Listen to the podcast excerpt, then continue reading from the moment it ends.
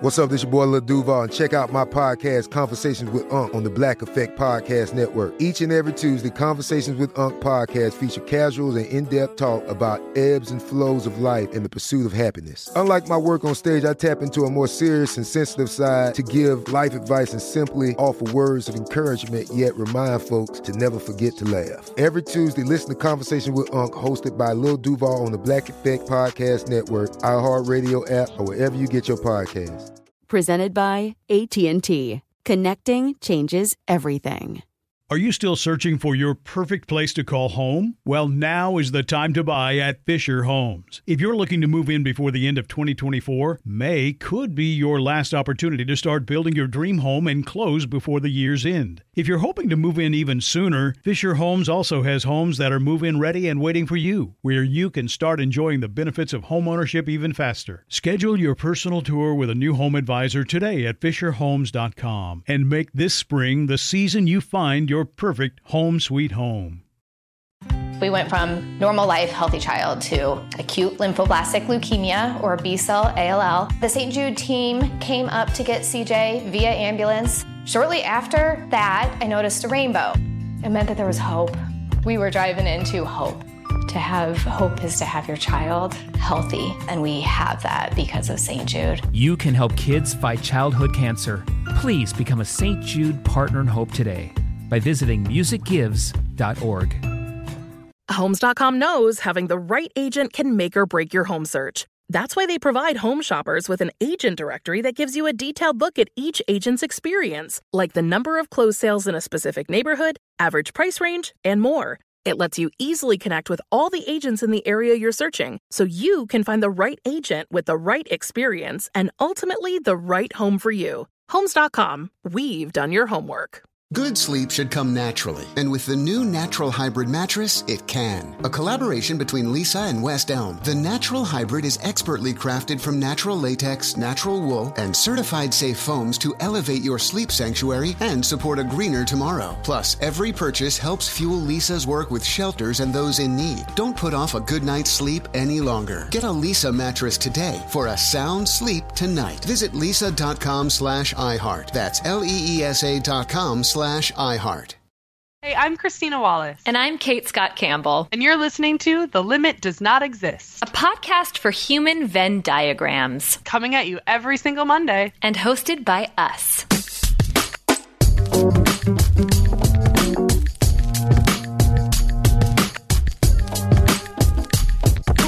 Welcome to episode 20 of The Limit Does Not Exist. It's another Woo! Cate and Christina episode, and we are talking about, yes, the election, but through the human Venn diagram lens. Mm-hmm. We cover big data and whether or not it failed us in predicting the winner, plus the difference between certainty and probability, and the unseen biases that affected the models. Indeed. We also talk about the social media echo chamber and how algorithms have played a role in creating a news feed full of people who agree with you. Mm-hmm. Plus, we check in on what we've each been up to, which of course leads us to discussing superhero powers, running long distances, and feeling helpless. Yes, helpless. That's a hint. P.S. Mm-hmm.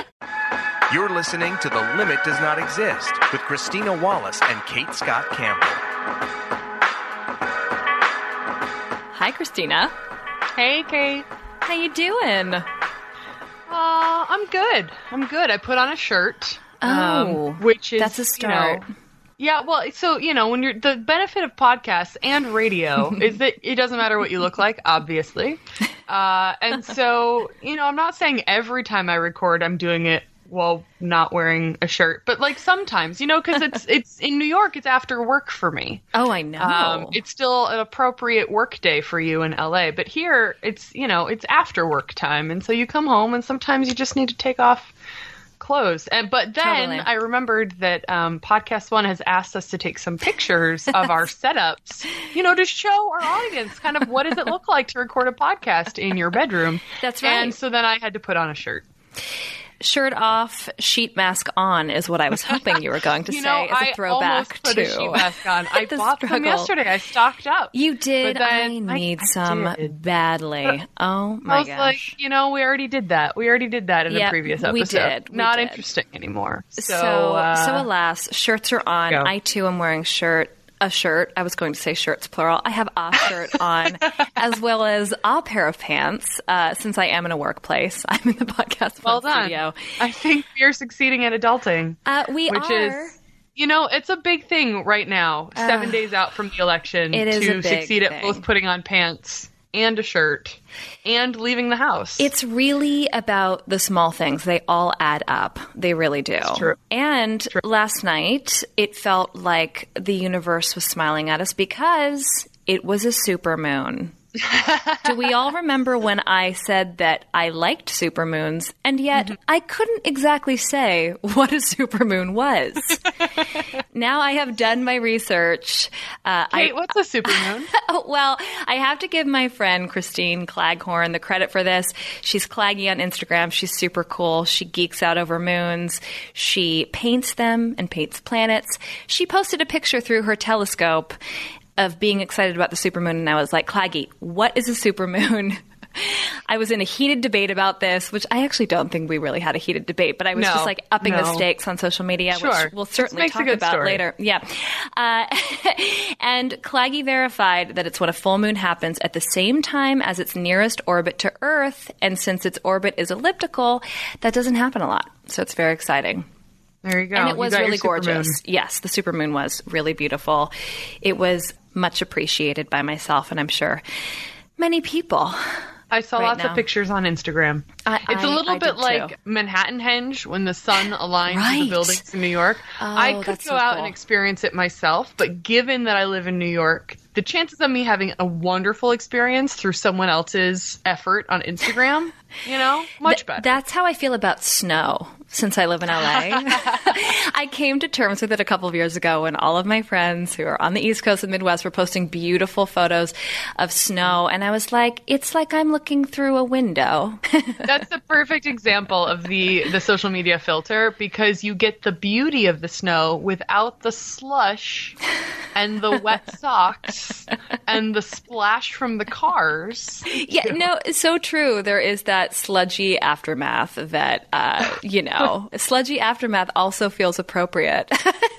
Oh my lord! To what- okay, to so what- before we get to the election, which Yes. we are going to, Yes. Uh, apologies for anyone who comes to us to avoid the real world. I'm sorry, but this episode we have to go there. Well, but before we do, Yes, but I do want Uh, a caveat to say before people start turning off our podcast. I, I do want to say that you and I talked at length about this and sort of how we wanted to talk about the election uh, through the lens of our show because it is important to us that this show has been a respite in in a way for many of our listeners uh, through the stress leading up to the election.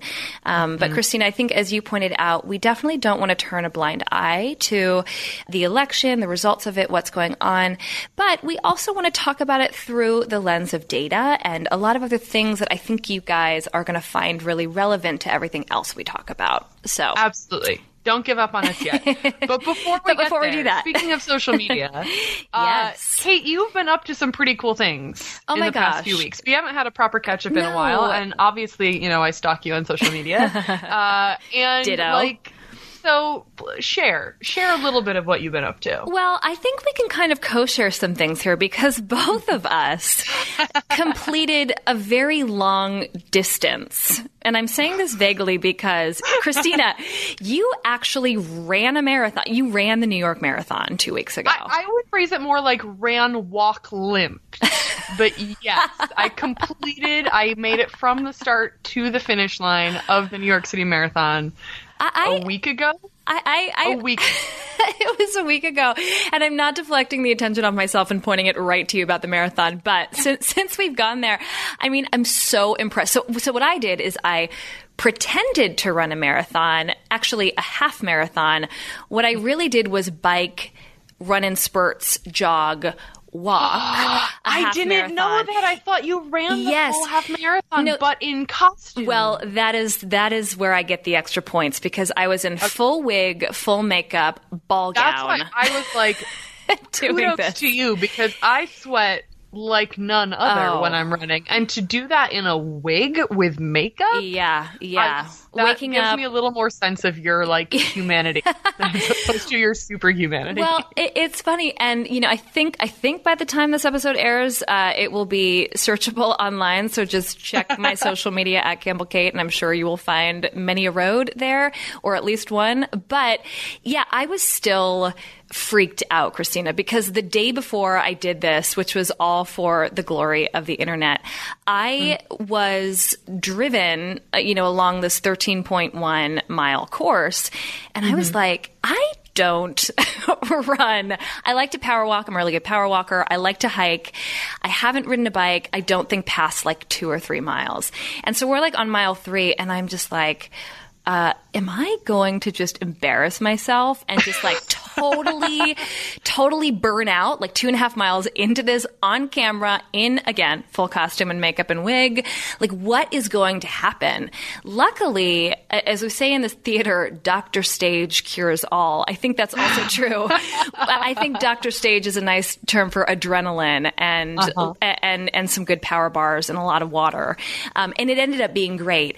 But I have so much respect, particularly knowing that you actually completed double the length that I completed. And, and, I know that you were like, yeah, you were like, yeah, I've, I've like run a little bit. I've done it a couple other times. Like how, Christina, how? yeah, so the thing is about me, and this is probably like if I were to become a superhero, this would be like, you know, that that core value that that superhero embodies. Mm, yep. Um, my core value is I am obstinate as hell.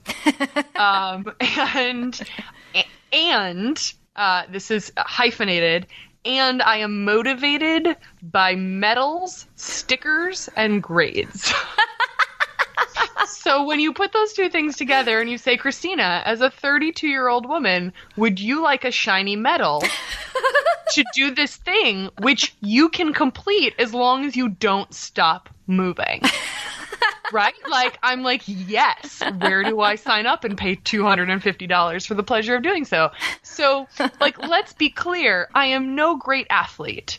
I am just persistent, mm-hmm. and as long as you keep going, at some point you finish.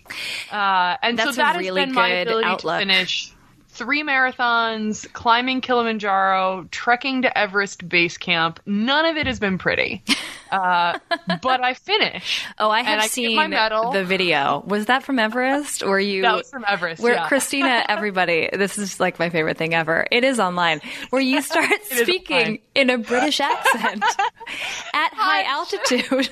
because because I guess up there you're just so vulnerable. You're like a sponge, and if someone else is speaking a British accent, unless you got that like language to do with the altitude, it has nothing to do. With I had a, a British roommate on this on this 14 day long trek, and as an actress, I know you appreciate this. As yep. a singer, as an actress, my ability to match vowels oh, and accents. This is an issue I have too. Yep, yep. I don't even try. It just it comes out. It's like you know people often mirror body language. Yeah. Um, or you know you start adopting phrases when you spend oh, time around people. totally. For no me, we, we both do this. Yeah. exactly. It's accents it's vocabulary.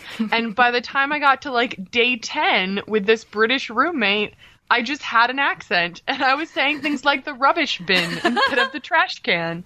And the reason it's hysterical is because I'm at like 18,000 feet in the middle of Himalayas doing a GoPro video for Yahoo Travel. Yep. So this is this is all caught on camera. Yep.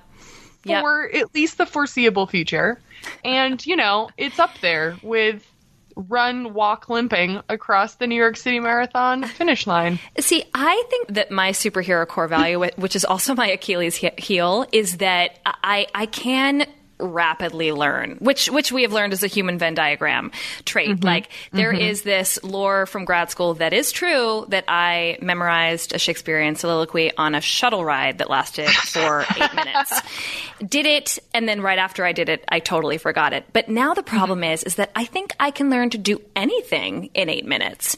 So like the week before I knew I was going to like bike run this half marathon, I was like, oh, let me just go for a jog for about eight minutes. I'm sure I'll be fine. I'll just check in with my bod and see how it's going. Uh, I was sore all the way up until I actually biked the marathon from that one little jaunt. I was like, Cate, this is not, no. Speaking of things that you should get all of the stickers for, Christina, mm-hmm. you just gave your first TEDx talk this past did. weekend. Steve, our producer, is clapping in the booth. Woo! Uh, and I, am, I did. I'm going to snap. And the the yes. greatest thing about this TEDx talk, in addition to it being about human Venn diagrams, so it's about all of you, our dear listeners. Yes. Um, it was uh, an opportunity that came to us because of one of you, because of one of our listeners, Absolutely. Angelica Mata. Uh, Praise you know, Angelica. Mata Jelly. Mata the, Jelly. Uh, exactly. Snaps to you, Angelica. Is part of the programming committee for TEDx San Antonio and pinged me a couple of months ago and said, You should submit a talk for this. Uh, and I did, and they picked it. And so I got to go to San Antonio for the weekend and hang out with Angelica and give a TEDx talk on the future belonging to human Venn diagram. Yes, so the title was, that was pretty awesome. The future belongs to human Venn diagram. So exciting, mm-hmm. so exciting to get to talk about you as a human Venn diagram and also our show. I believe that my large face makes an appearance in it, uh, yes. which is it's thrilling. Headshot. It's a very good. It's a very good photo. Thank you, but I cannot. I cannot wait to see it. This weekend, while you were in San Antonio, I was in a room where something cool happened. Can you say it out loud? I can say it out loud. I met I met show favorite Lin-Manuel Miranda. let's Miranda. let's just yeah, yeah, all, all of the snaps. snaps. I'm still like my palms started sweating saying it. He is the most lovely. Uh, I interviewed him. He's he's part of. Uh, he he wrote a lot of the score for, it, and you can hear his voice in a, a new movie that's coming out called Moana. Uh, I was interviewing him about it, and you know, everyone was asking me, is Lin as kind as he seems? Is he as nice as he seems? Totally. He is just like a glorious human who is so, so whip smart. And uh, our STEM lovers will appreciate that I was asking him some really fun trivia.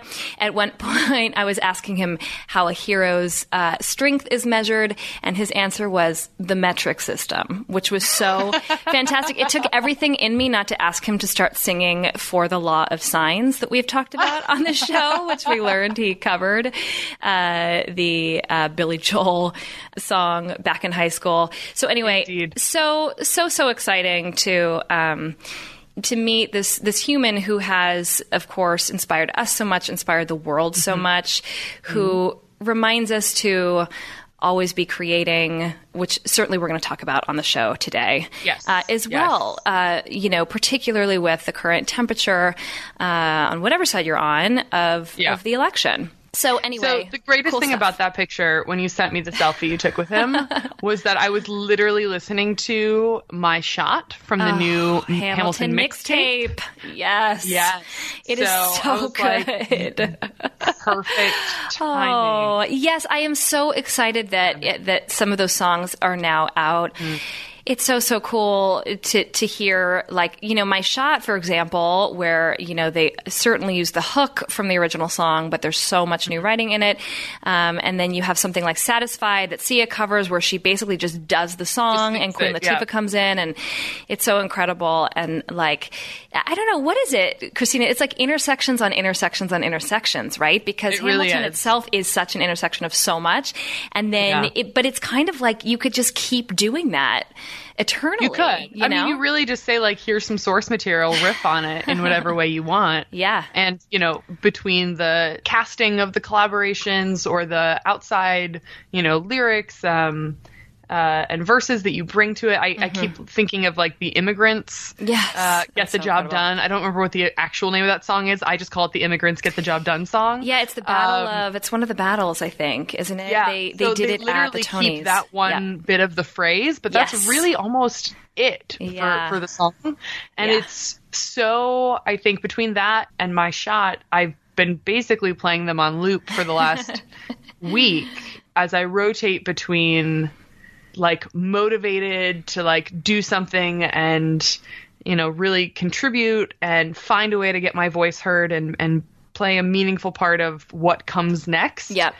Um, and when I am wallowing in my bed and can't find the motivation to get up. So, Well, I think uh, that's what it's nice to have an anthem, you know? Yes, and I think that's what really struck me about meeting Lin is just thinking about the impact that this man has had and continues to have by following his curiosity, right? And, and by, because I really believe that, like, you know, everyone says follow your passion, but sometimes your passion is, you know, is following your curiosities. That's what you're passionate about. And, and he mm-hmm. has the impact that he has made.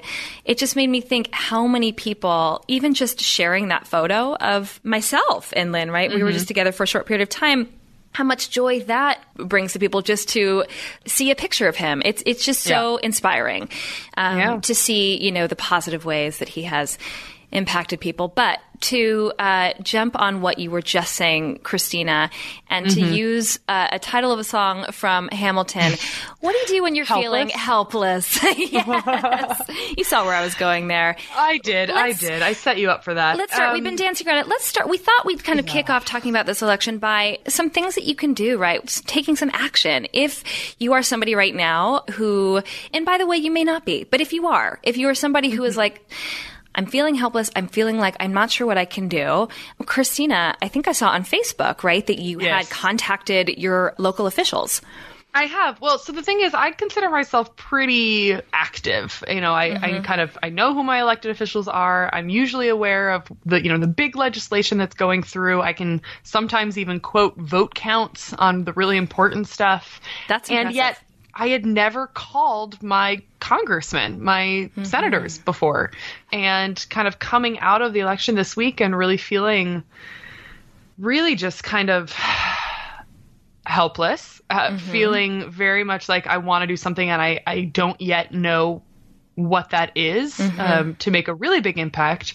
Uh, one of the listservs that I'm on, um, and the women on that suggested, okay, so let's start with the little things. What are the little things that you can do? Right. And one of them was call your local elect- elected officials, call your your Congress, in my case, Congresswoman, and your senators, and tell them how you feel about decisions that are being made with the transition team, with appointments, with you know legislation that you want to see passed and, and make sure it doesn't get slowed up like the Paris Climate Accords. Like, weigh in. These people work for you. You're a taxpayer. They work for you. So Um, they work for a lot of other people too. Right. But, uh, but call. And so, you know, I think a lot of us millennials are a little averse to the phone call thing.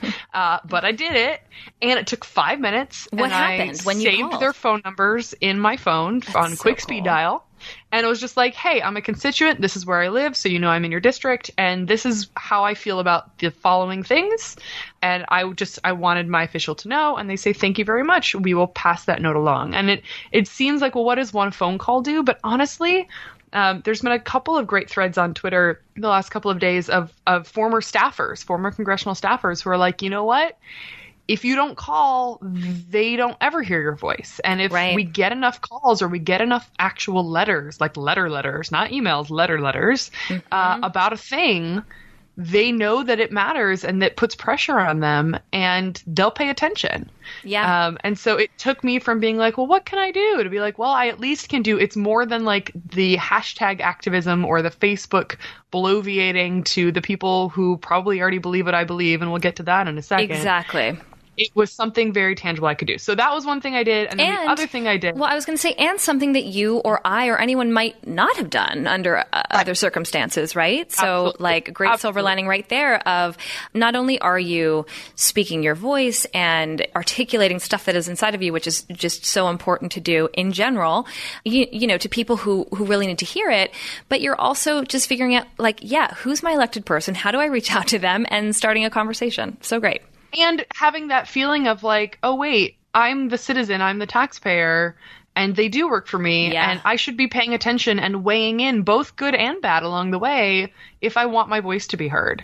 By the way, um, I, so I'm hoping a... that I maintain this sort of level of caring enough to pick up my phone uh, going forward, right? For good and for bad. Yeah, and just as a side point, just that idea of, oh yeah, these people are here. Uh, to work for me, to serve, you know, that is just such an incredible realization that applies to a lot of different parts of your life. Like I remember being in grad school and a classmate of mine was like, "Oh, I don't.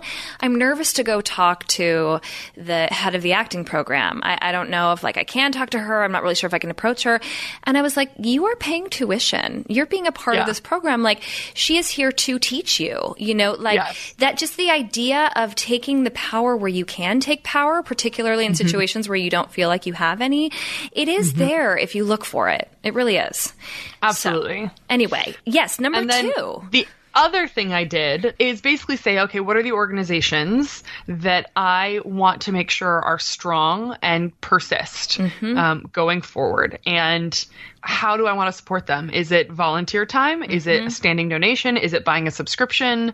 Um, and so I went through and said, look, these are the three newspapers that mm-hmm. I actively read, and I had a subscription to one of them, and I sort of did my free allotment of the others, and then you know found ways around the paywall by clicking through Facebook or whatnot. And I said, no, quality journalism matters to me. Mm-hmm. They are going to lose resources for investigative journalists and and other kind of support staff going forward if they don't have a subscriber base. Mm-hmm.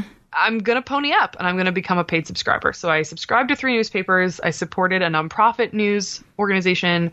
And then I picked, you know, three nonprofits that I care a lot about that provide social services that I really want to make sure continue to exist. Mm-hmm. And I set up a monthly recurring donation. So I decided to put my, my money where my mouth was and said, you know, if these things matter to me, let's find a way to make room for it in my budget. That's, and as several that. of my friends have pointed out, like $5 a month, $10 a month, it doesn't seem like a lot to you.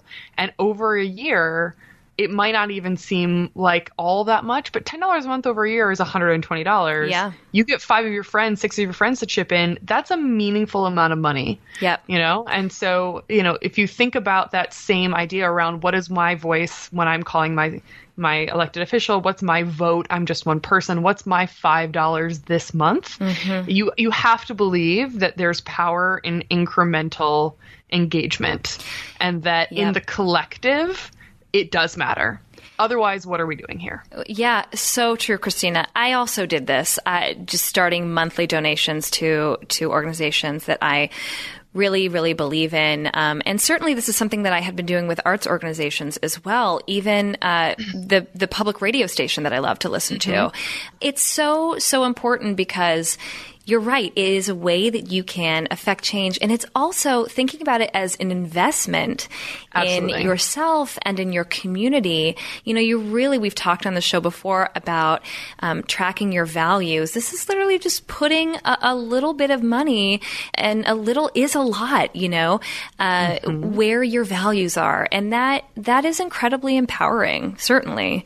Um, Absolutely, it has been. I think there's also something about, to your point of um, supporting your local public radio. I actually have also become a subscriber of WNYC, mm. and that's weird for me because I don't have a car and I don't, you know, it's not like I have a radio in my apartment. But I found the way that I can listen to it through iTunes Radio on my phone right. in the morning while I'm getting ready. Oh, that's so cool. And it just it made me realize, and this is, you know, I think people probably recognize this with maybe gym memberships or other things mm-hmm. that once you pay for it if you're anything like me at least, you go out of your way to make sure you're getting the value that mm-hmm. you have mm-hmm. already paid. Mm-hmm. And so by right. subscribing to these things or by becoming a, you know, supporter of my my WNYC, my local um, NPR affiliate, it made me decide that in the morning I'm going to turn this on. Yeah. Or I'm looking for information, I'm going to go to these reputable news sites that I trust their editorial judgment. I trust their fact checking and their research skills.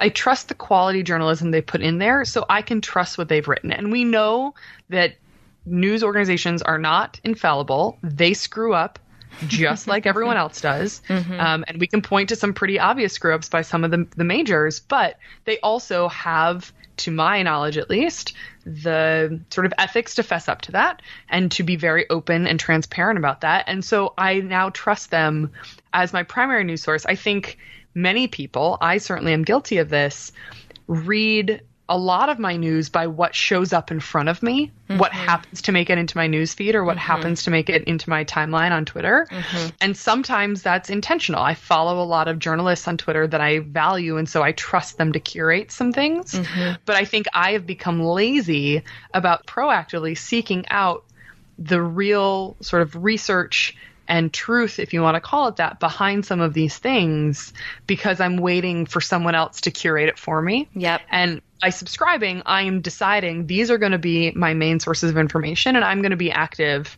in going to them first if I want to know what's actually going on. I think that's great. And I think that, yeah, that point again about how you feel like you're a part of it is really huge. You know, I think, especially particularly living in a big city or any place. I think anytime uh, I feel like I, and when I do, you know, support uh, something that's local or or not even something that's that's on a larger scale, I just I feel like I'm I don't know, I guess just fleshing out my world, fleshing out my community. Mm-hmm. Um, that feels really great. And also being on the other side, I mean, certainly, like, we know every time we get a new Twitter follower or a new subscriber, like, we are so thrilled, right? Like, mm-hmm. we, it, it's, it's just so wonderful. It's like, great. Like, we love hearing from you guys. And, um, we know most of you by first name at this point. we do. We talk about you in, in really great ways. Um, but, but, you know, it's true, like, ha- being somebody who, um, you know, creates content. Certainly, this podcast uh, being a big one of those things. Um, it, it's just being on the other side. It's so valuable, and I think it always inspires me to to do better work, to continue to be mm-hmm. invested, etc. So it goes both ways, um, which is exciting. By the way, so those was, are two things. Yeah. two things you can do if you're feeling helpless. I was going to say, speaking helpless. speaking of Twitter, I would love to know. Uh, never apologize for your uh, gorgeous pipe singing some Hamilton. Um, I think it'd be fun, Christina. What do you think if we? I would love to hear from our Twitter followers. What things are you guys subscribing to? What are news sources that you really like and are listening to? Um, I, I would love to know what you guys are are sort of seeking and reading and looking for. Are you still searching for your perfect place to call home? Well, now is the time to buy at Fisher Homes. If you're looking to move in before the end of 2024, May could be your last opportunity to start building your dream home and close before the year's end. If you're hoping to move in even sooner, Fisher Homes also has homes that are move in ready and waiting for you, where you can start enjoying the benefits of homeownership even faster. Schedule your personal tour with a new home advisor today at FisherHomes.com and make this spring the season you find your your perfect home sweet home. We went from normal life, healthy child to acute lymphoblastic leukemia or B cell ALL. The St. Jude team came up to get CJ via ambulance. Shortly after that, I noticed a rainbow. It meant that there was hope. We were driving into hope. To have hope is to have your child healthy, and we have that because of St. Jude. You can help kids fight childhood cancer. Please become a St. Jude Partner in Hope today by visiting musicgives.org. Hey, this is Jodie Sweetin from the podcast How Rude, Tanneritos. As a nostalgic voice from your past, I'm here to remind you that amongst the stressful and chaotic existence we live in 2024, you deserve to get away. It's time for a vacation, no matter when you're hearing this. And let me tell you how you'll get there. The 2024 Hyundai Santa Fe. Want to bring the family to the mountains with the Santa Fe's available HTRAC all-wheel drive? Well, it's got standard third row seating and available dual wireless charging pads for the kids who just want to stare at their phone and not talk to you. You know what I mean. Visit HyundaiUSA.com or call 562-314-4603 for more details. Hyundai, there's joy in every journey. This episode is brought to you by Navy Federal Credit Union. At Navy Federal, it's been the mission to help the military community for over 90 years. And not just help them, but do everything to make sure they not only grow, but flourish. That's why Navy Federal Credit Union has all kinds of great savings and investment options like share certificates with sky high rates. So don't hesitate. Start growing your finances today with a variety of savings and investment options. Navy Federal Credit Union. Our members are the mission. Savings products insured by NCUA. Investment products are not insured, not obligations of Navy Federal and may lose value. Snagajob is where America goes to hire, with the deepest talent pool in hourly hiring. With access to over 6 million active hourly workers, Snagajob is the all in one solution for hiring high quality employees who can cover all your needs. On demand, temp to hire, part time or full time. You name the position warehouse worker, retail associate, grocery store clerk, fitness trainer, baker, stylist, bellhop, podcast producer. Yeah, Snagajob's got a worker for that. With our easy to use platform, you're able to seamlessly post and fill available positions quickly with a dedicated customer support team to provide all the help you need along the way. Kind of nice knowing you have a talent pool like that in your own backyard, right? Snagajob is the partner you need to keep your business running smoothly. So visit snagajob.com or text snag to 242424 to talk to an expert. Snagajob.com, where America goes to hire. The limit does not exist. So, yeah, sort of our second thing to talk about in the election, which is certainly a, um, a very topical to our show, is the data. Yeah. Is big data and obviously, the election results in many cases did not seem to look like what people thought they were going to look like because of what the polls had been saying, because of what had yeah. been written. So there's this big topic of big data and did it let us down? If it did, how did it let us down? How did that happen? Yeah. What is going on? It, it's been an interesting light to shine on data, its pros, its cons, where it is so far, where it has yet to go, etc. So we have a couple articles to talk about here, Christina. We do. I, I think I sort of want to set it up with, and, and I think certainly this New York Times article sort of gets to a lot of these points, although I hate the title the title is, was originally, I think, if you look at the URL, you can often see what the original title was before so, editors may have so gone true, and revised it. Yeah, yeah. Yeah, so the original title, it looks like, according to the URL, the data said Clinton would win, why you shouldn't have believed it. Now they've retitled it, How Data Failed Us in Calling an Election. Which is more click worthy, certainly. Yeah, but the thing I hate about this title is that data didn't fail us. The Correct. data is a fact. It's we've taken it in. It's a, you know, piece of information. What failed us were the models mm. that we put the data into.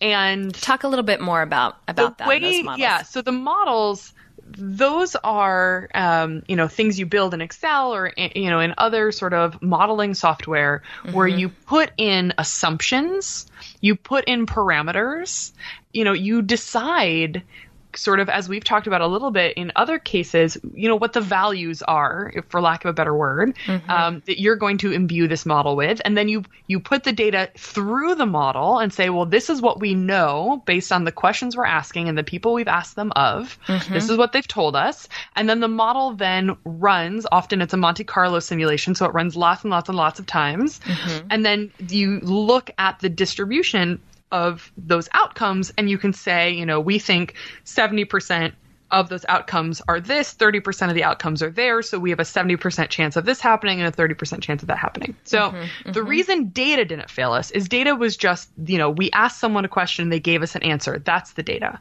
Mm-hmm. What failed us are the assumptions and the sort of values we built these models around and who we asked and what we asked of them right? So it's all of the human elements. Well, and potentially uh, also how we ask them too. Exactly. What so there's a couple of things at play here. Mm-hmm. One was that a lot of the polls were national polls. Mm-hmm. And, you know, all of them going into the final week, except for one, uh, based out of, I think, the LA Times, said that Clinton would win by a couple of points. And there was one that, that had uh, Trump in the, the lead and they all had a margin of error within the amount that they were polling the winner to be within. Right. So margin of error says, ah, within this many points, it could be the other direction. Mm-hmm. So in all of those cases, it was effectively a tie within the margin of error. Mm-hmm. And there's a whole bunch of people pointing to that one outlier poll, say, well, they got it right. They're the only ones that called it. We should have paid attention to them.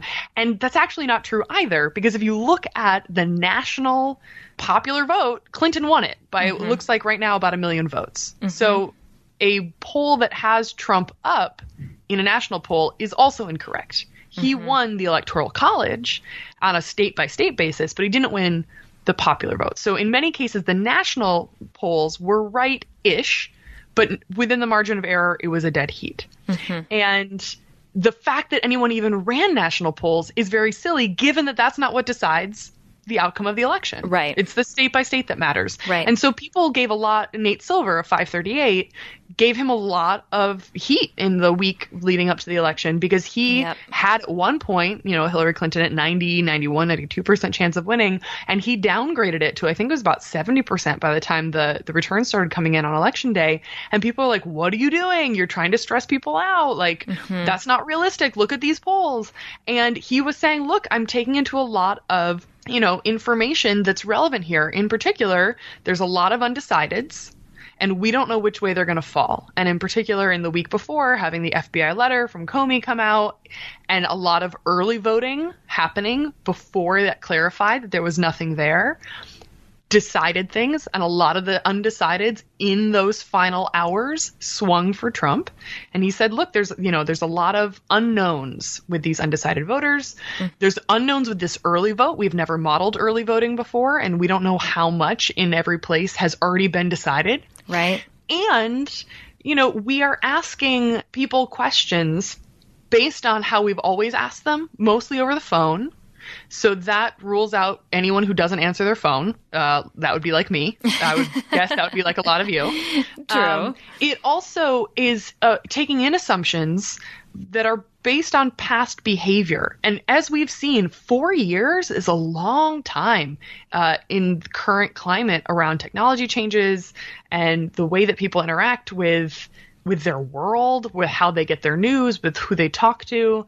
And in this particular case, Trump having never run for public office before, we had no past performance data to look at. We didn't have the ability, like a governor or an incumbent president, to say, in the past, his supporters underreported how much they would vote for him. That we've seen them say this many people would vote and then that many people turned out. Right. We didn't have that on him.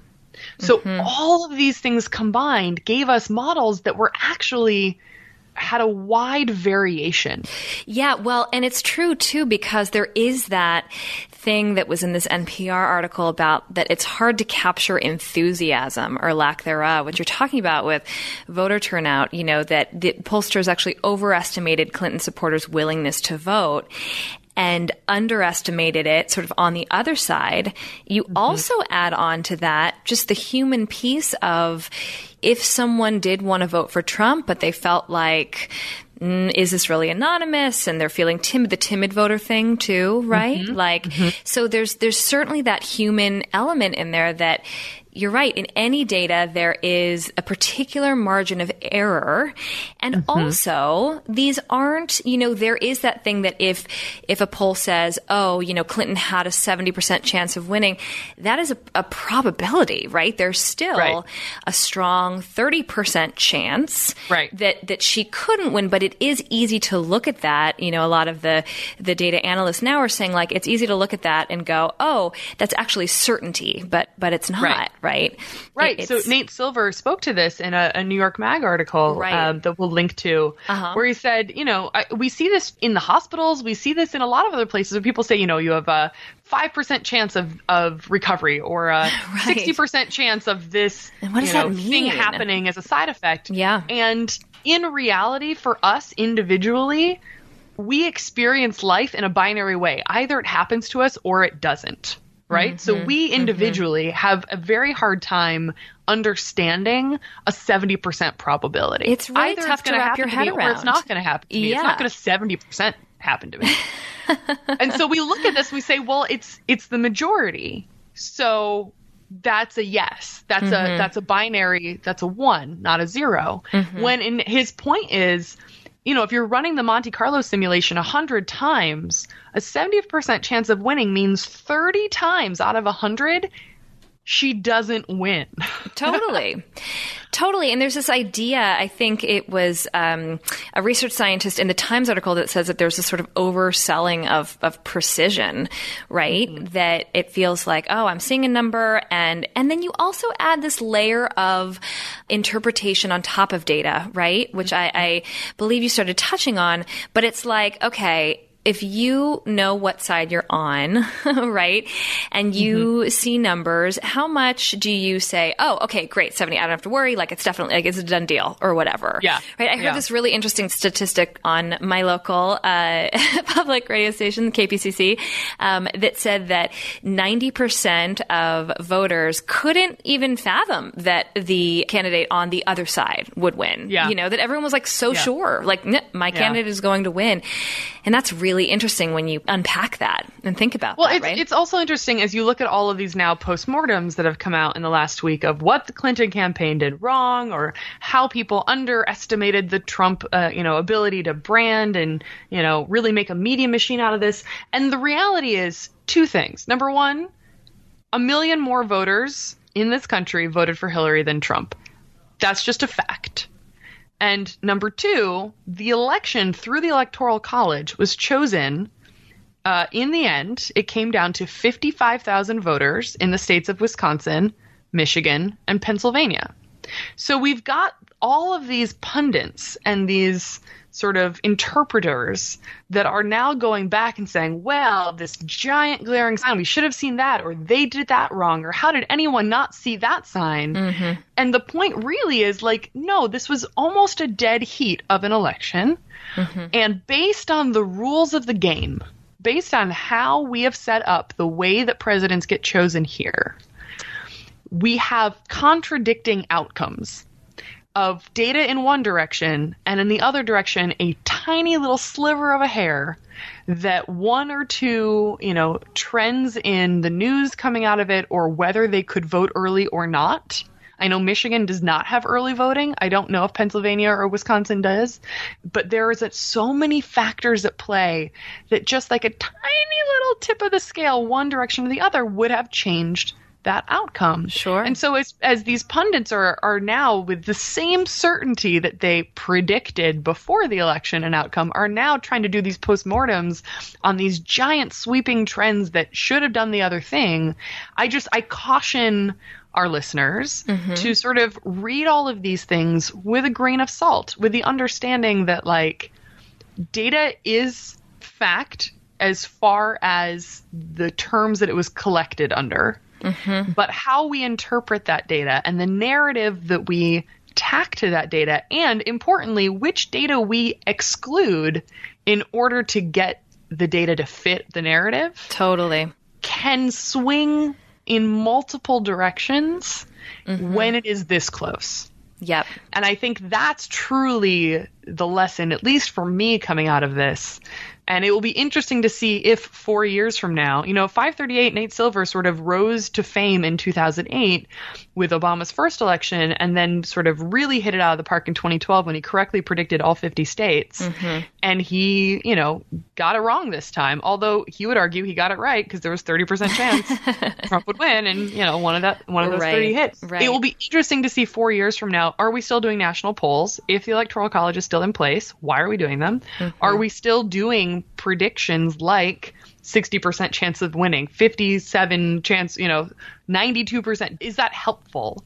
Um, does that tell voters anything or is that just something for people like me who every morning the 9 months before an election want an update to, you know, get our little hit? Yeah. Uh, yeah. but doesn't, no. but doesn't yeah. help anything. you know? Right, right, It'll be interesting right. to see where the media is four years from now. It it really will be, and I think you know your point about you know again we have to remember that that data is data. We are human beings. You know, to consider the multi layered quality of data is so important. And also how easy it is to have one of those layers be, you know, whatever our particular bias is, right? On top of something. I know we also wanted to just touch on, on Facebook too. And, and I think this might be an appropriate time to talk about it mm-hmm. just because, you know, I know personally I have, particularly right after the election, had to take a bit of a step back from social media. The echo chamber has been uh, incredibly loud over here and Cate's uh, mm-hmm. Facebook login in Los Angeles.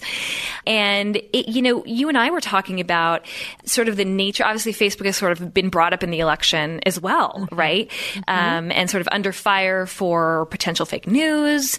Uh, you shared this really cool thing, this, this algorithm of a red news feed versus a blue news feed. Is that yeah. a simulation or is that an actual? It's, yeah, so it's an, it's an actual thing. Wall Street Journal created this really cool interactive platform back, I think it was during the primaries, actually. I think this is back from May. Oh, wow. But really sort of was able to point out then, and they point out on the platform, um, on the page, that these are not the views of the Wall Street Journal. These are just literally real time uh, posts that they were able to basically cultivate based off of keywords and these are all public posts so they're not like trolling through you know private things that, that you have set to just your friends uh-huh. but these were posts that people had shared publicly based off just a couple of keywords that were were relevant and they showed how different um, the coverage might be if you were quote unquote had a blue news feed, as in most of your friends uh, lean toward Democrat and liberal uh, viewpoints versus the red news feed, the conservative and the Republican viewpoints. Um, it's really, and, really incredible. And really emphasizing in particular and and we talked about this a little bit how even when you have friends across the spectrum and I do or certainly have family across the spectrum you know out of my 2000 friends mm-hmm. easily you know 30% of them do not agree with me on most things political um, the way the algorithm has been tweaked since even the last election and certainly since 2008 is such that when you like someone's post or when you comment on it Facebook is more likely to show you more of those people. And, those and it's more likely to boost that post to other people. Yes, to other people. So that it will show on other people's timelines. Yeah, so that an early click or an early yes. like comment will totally boost the post. Yeah. And so you end up in this kind of spiral where out of your 2,000 friends, or at least my 2,000 friends, I maybe see 150 to 200 of them on any sort of regular basis. Right. And by the very nature of how I've interacted with them, the content they've shared, the views that they've espoused, Facebook is virtually only showing me the people that I agree with. Yep. That's and it it has become such a place where it's now our front page for most Americans. Facebook is the front page of their newspaper, not uh, you know the homepage of the New York Times or the homepage of your local right. newspaper. Certainly not the newspaper that used to show up on your doorstep. Right. So it, it plays the role of the editor mm-hmm. of the news that mm-hmm. you get in a way that a newspaper editor used to play.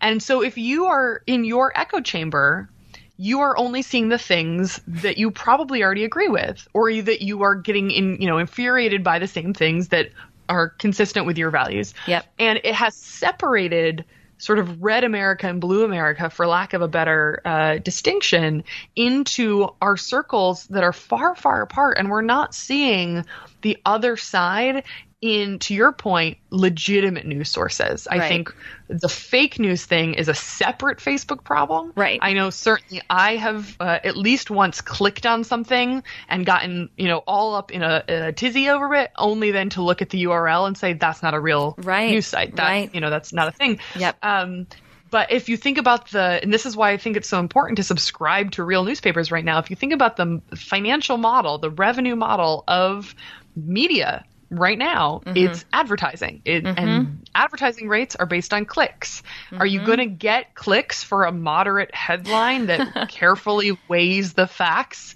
and says guess what guys this is a complicated situation with no clear outcome well and it doesn't uh, maybe agree with the people who are whose news feed it's on as well who may not want to click on it yeah. Or are you going to get clicks for like you should be outraged? This is completely roiled the you know whatever, and you're like, oh my goodness, I am outraged. So you Yeah. know we're facing this like double whammy on social media of fake news gets way more shares than real news. People say, why don't newspapers cover you know this refugee crisis or that? And we're like, no, they do, y'all. They do. You're just not clicking on it, and so it doesn't show up. yeah, and other people aren't too. I know. I'm thinking of a lot of things. Number one is right. It's so obvious to see why that previous finding that I mentioned from NPR about 90% of voters in each side couldn't imagine the other side's candidate winning. You see how that's possible. uh, Talking about this Facebook stuff, and you know, it's it's interesting too. I think it's important to ask yourself on Facebook, whose posts aren't you seeing? Right? If you're starting to see the same people's posts all the time whose post aren't you seeing? You know, I'm reminded, Christina, of that great Marquise Stillwell quote on our show, uh, where he was talking about diversity versus inclusion. And he said, you know, if you hear five or six Me Too's, if you're in a conversation and you hear that, go find a different group of people to talk to.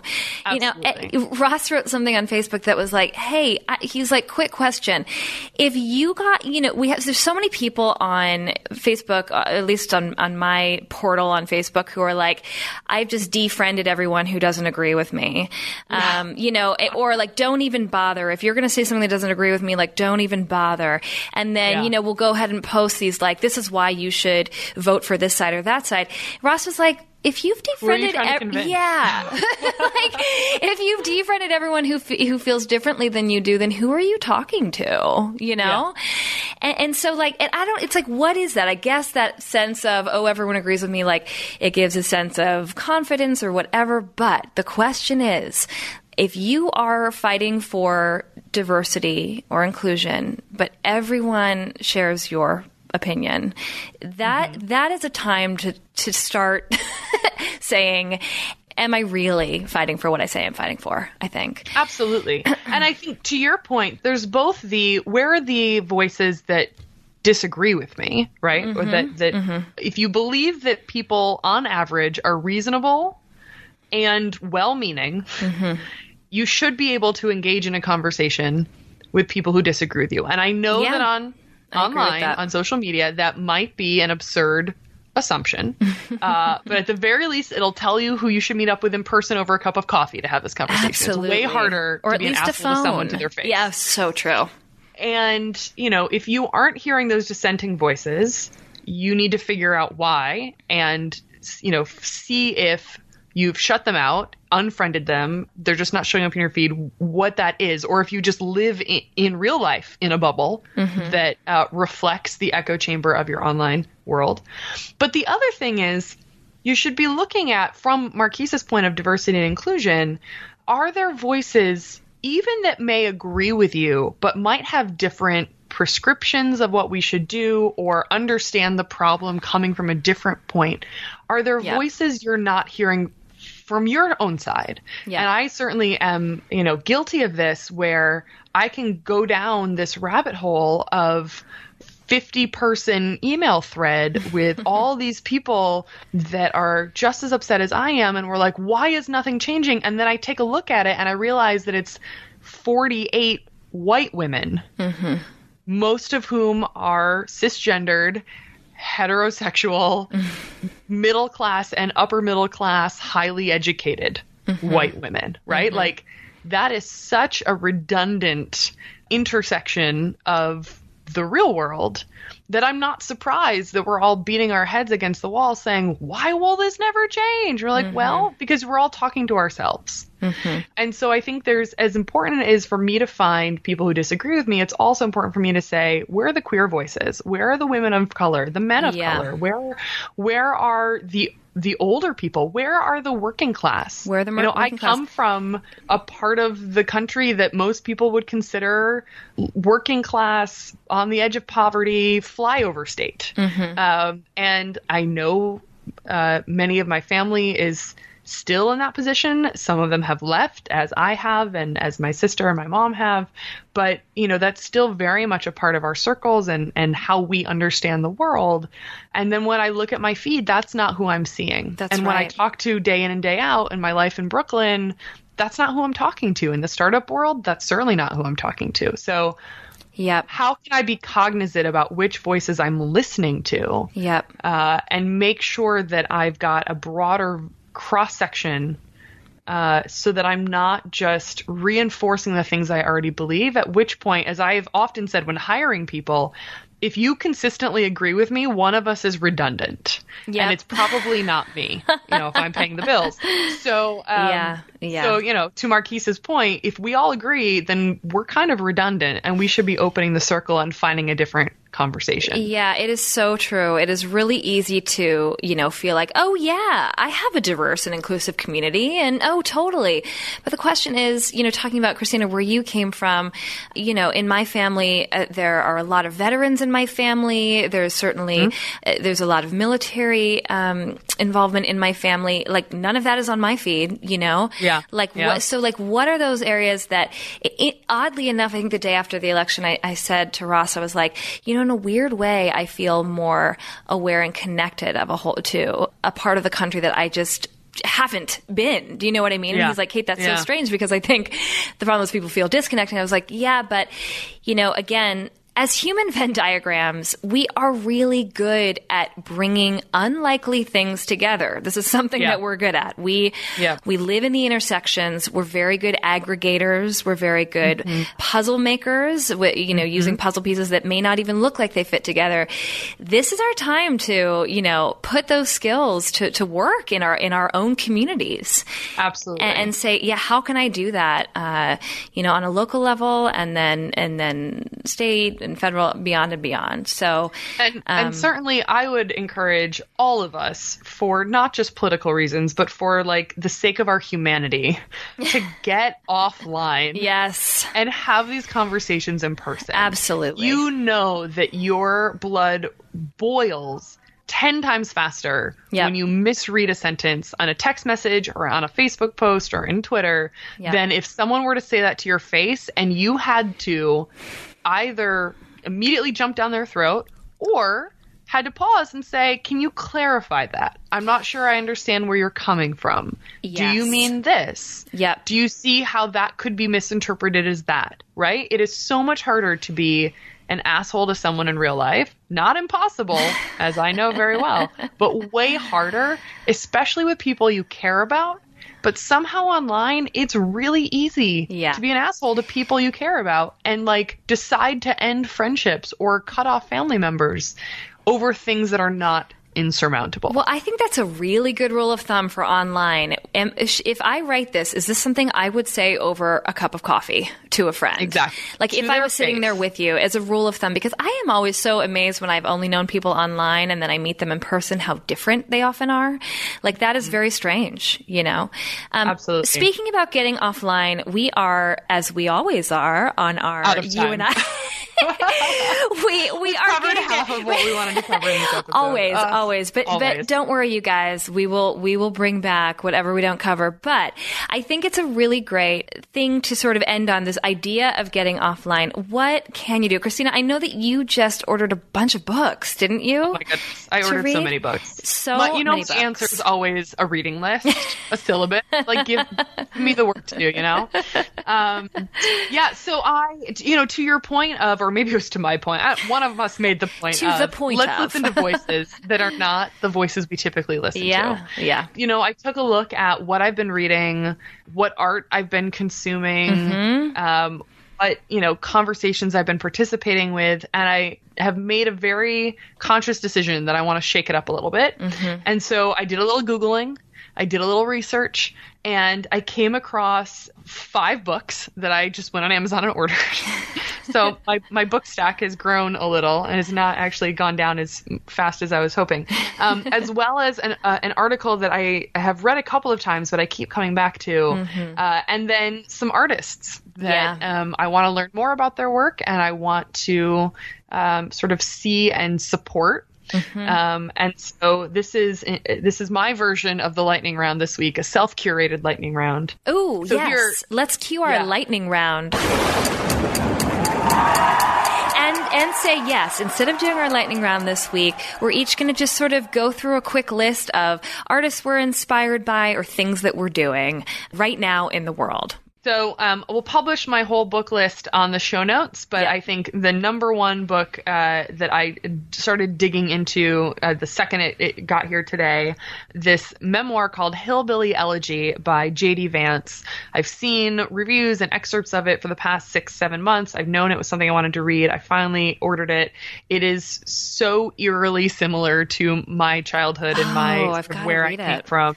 Uh, but it's wow. just basically digging into, you know, this one uh, dude's story, and he does admit he's like, I'm a white dude, heterosexual, kind of uh, by every other means, would be, you know, highly educated, Yale Law School.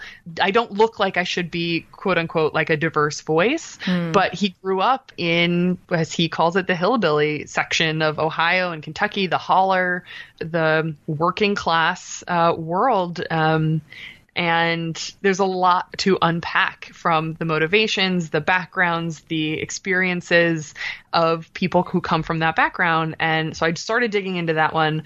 Uh, mm. But I also have, you know, the G- new Jim Crow from Michelle Alexander, um, Between the World and Me. If you haven't read it yet, uh, you know, I know everyone has been reading it. I somehow have not gotten to it yet, but Ta-Nehisi Coates, that's in there. Mm-hmm. Um, and then this this article from the MIT Entrepreneurship Review the Unexotic Underclass, which I think for anyone in the tech world is required reading, mm. that basically says Are we solving non problems? Are we clustering on the coast? Are we in our echo chambers? Are we solving mm. things that are not really meaningful? And in the meantime, completely overlooking the stuff that does matter mm. um, and making something of value. So that's on my reading list.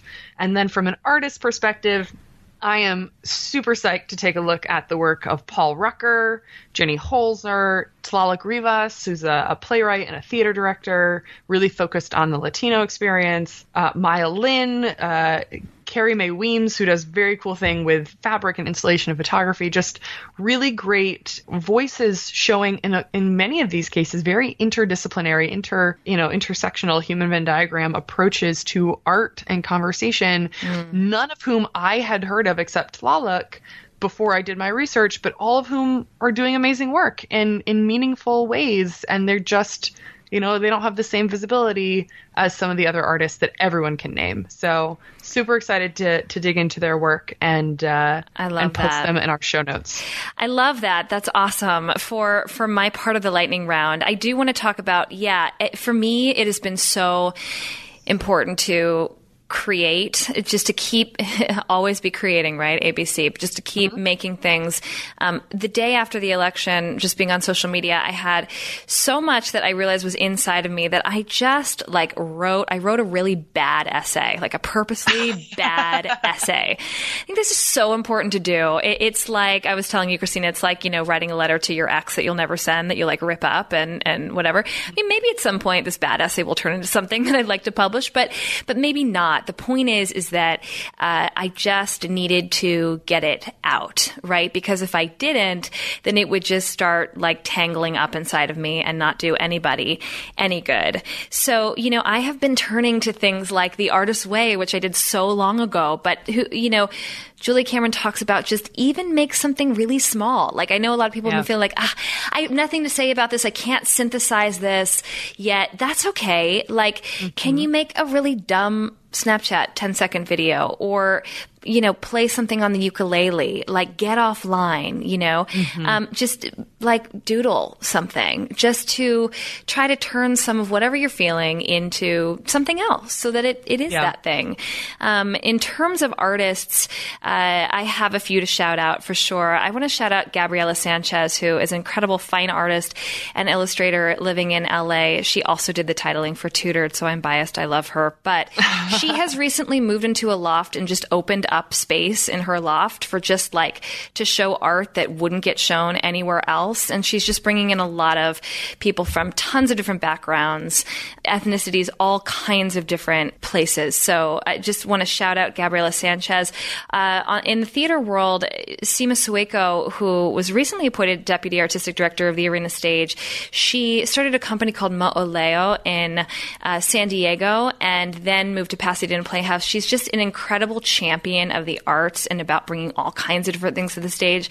I've been wanting to check out her work for a long long time. So I'm going to do a little digging into it. I also just want to shine a light on this guy I follow on Instagram. I love following Dallas Clayton. I don't know if you follow him, but he's such a I don't. He's such a ray of light. He lives in LA and he's somebody who just he'll like post a sign on um, the side of a building or write in chalk just all of these like little beautiful things that you will then stumble upon uh, just sort of when you're out in the world and like remember to take a moment and appreciate what's around you. Um, there's another guy on Instagram named Adam JK who is an independent artist. He has these great books. I think they're called, one of them's called A Day at a Time, but it's just these like, he just does these small pieces of art that I have found a lot of comfort in. Also, as someone who loves to create, of like, oh yeah, this pencil sketch made me smile that this person mm-hmm. made. Um, I can do small things. Back to what we were talking about, you know, mm-hmm. that will build and build and build. And tweet us yours as well, you guys. We want to know who are you um, exploring and listening to, taking a look at. How are you seeing things differently, opening your ears to new things and also just how are how are you dealing? How are you staying creative and inspired and and forward moving? Well, Christina, it's been so great as always. Uh, we will see you guys here, same time, same place, next week. See you next week.